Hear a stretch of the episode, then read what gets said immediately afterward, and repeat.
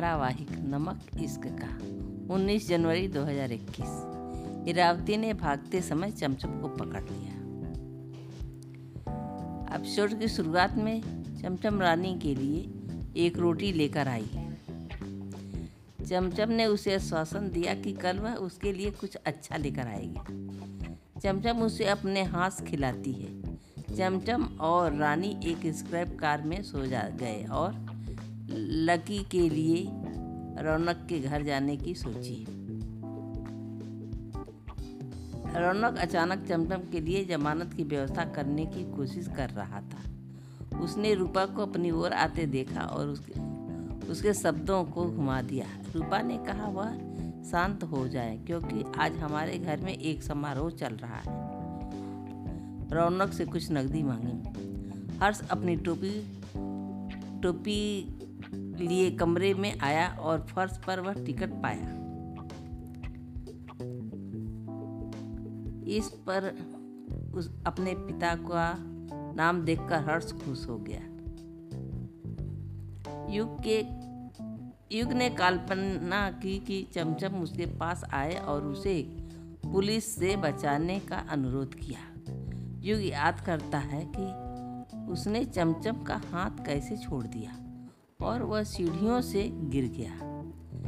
सभी महिला परिवार के सदस्य अनुष्ठान कर रहे थे। चमचम चुपके से रानी से मिलने आ गई।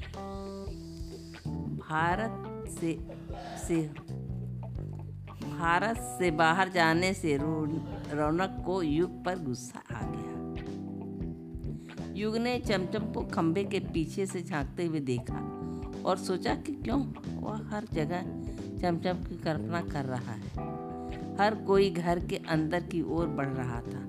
चमचम ने रौनक के नाम की कानाफूसी की।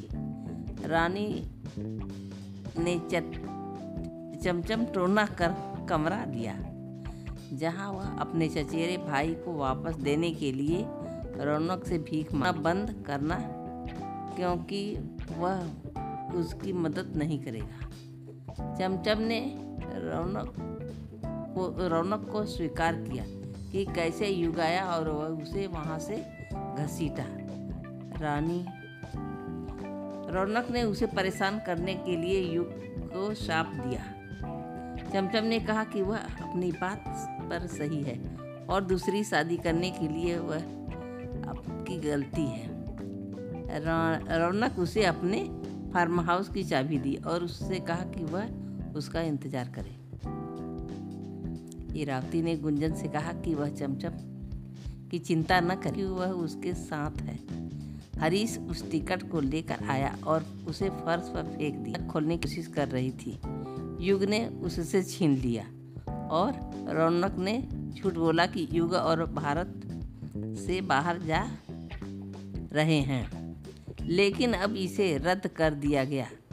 इरावती ने पायल को फर्श पर पाया और भविष्यवाणी की कि चमचम यहाँ ही होगी। इरावती ने पुलिस को फ़ोन किया और उन्हें चमचम के बारे में जानकारी दी। युग और गुंजन अपनी शादी की रस्में निभा रहे थे। इरावती अंदर जाती है, चमचम को घसीटते हुए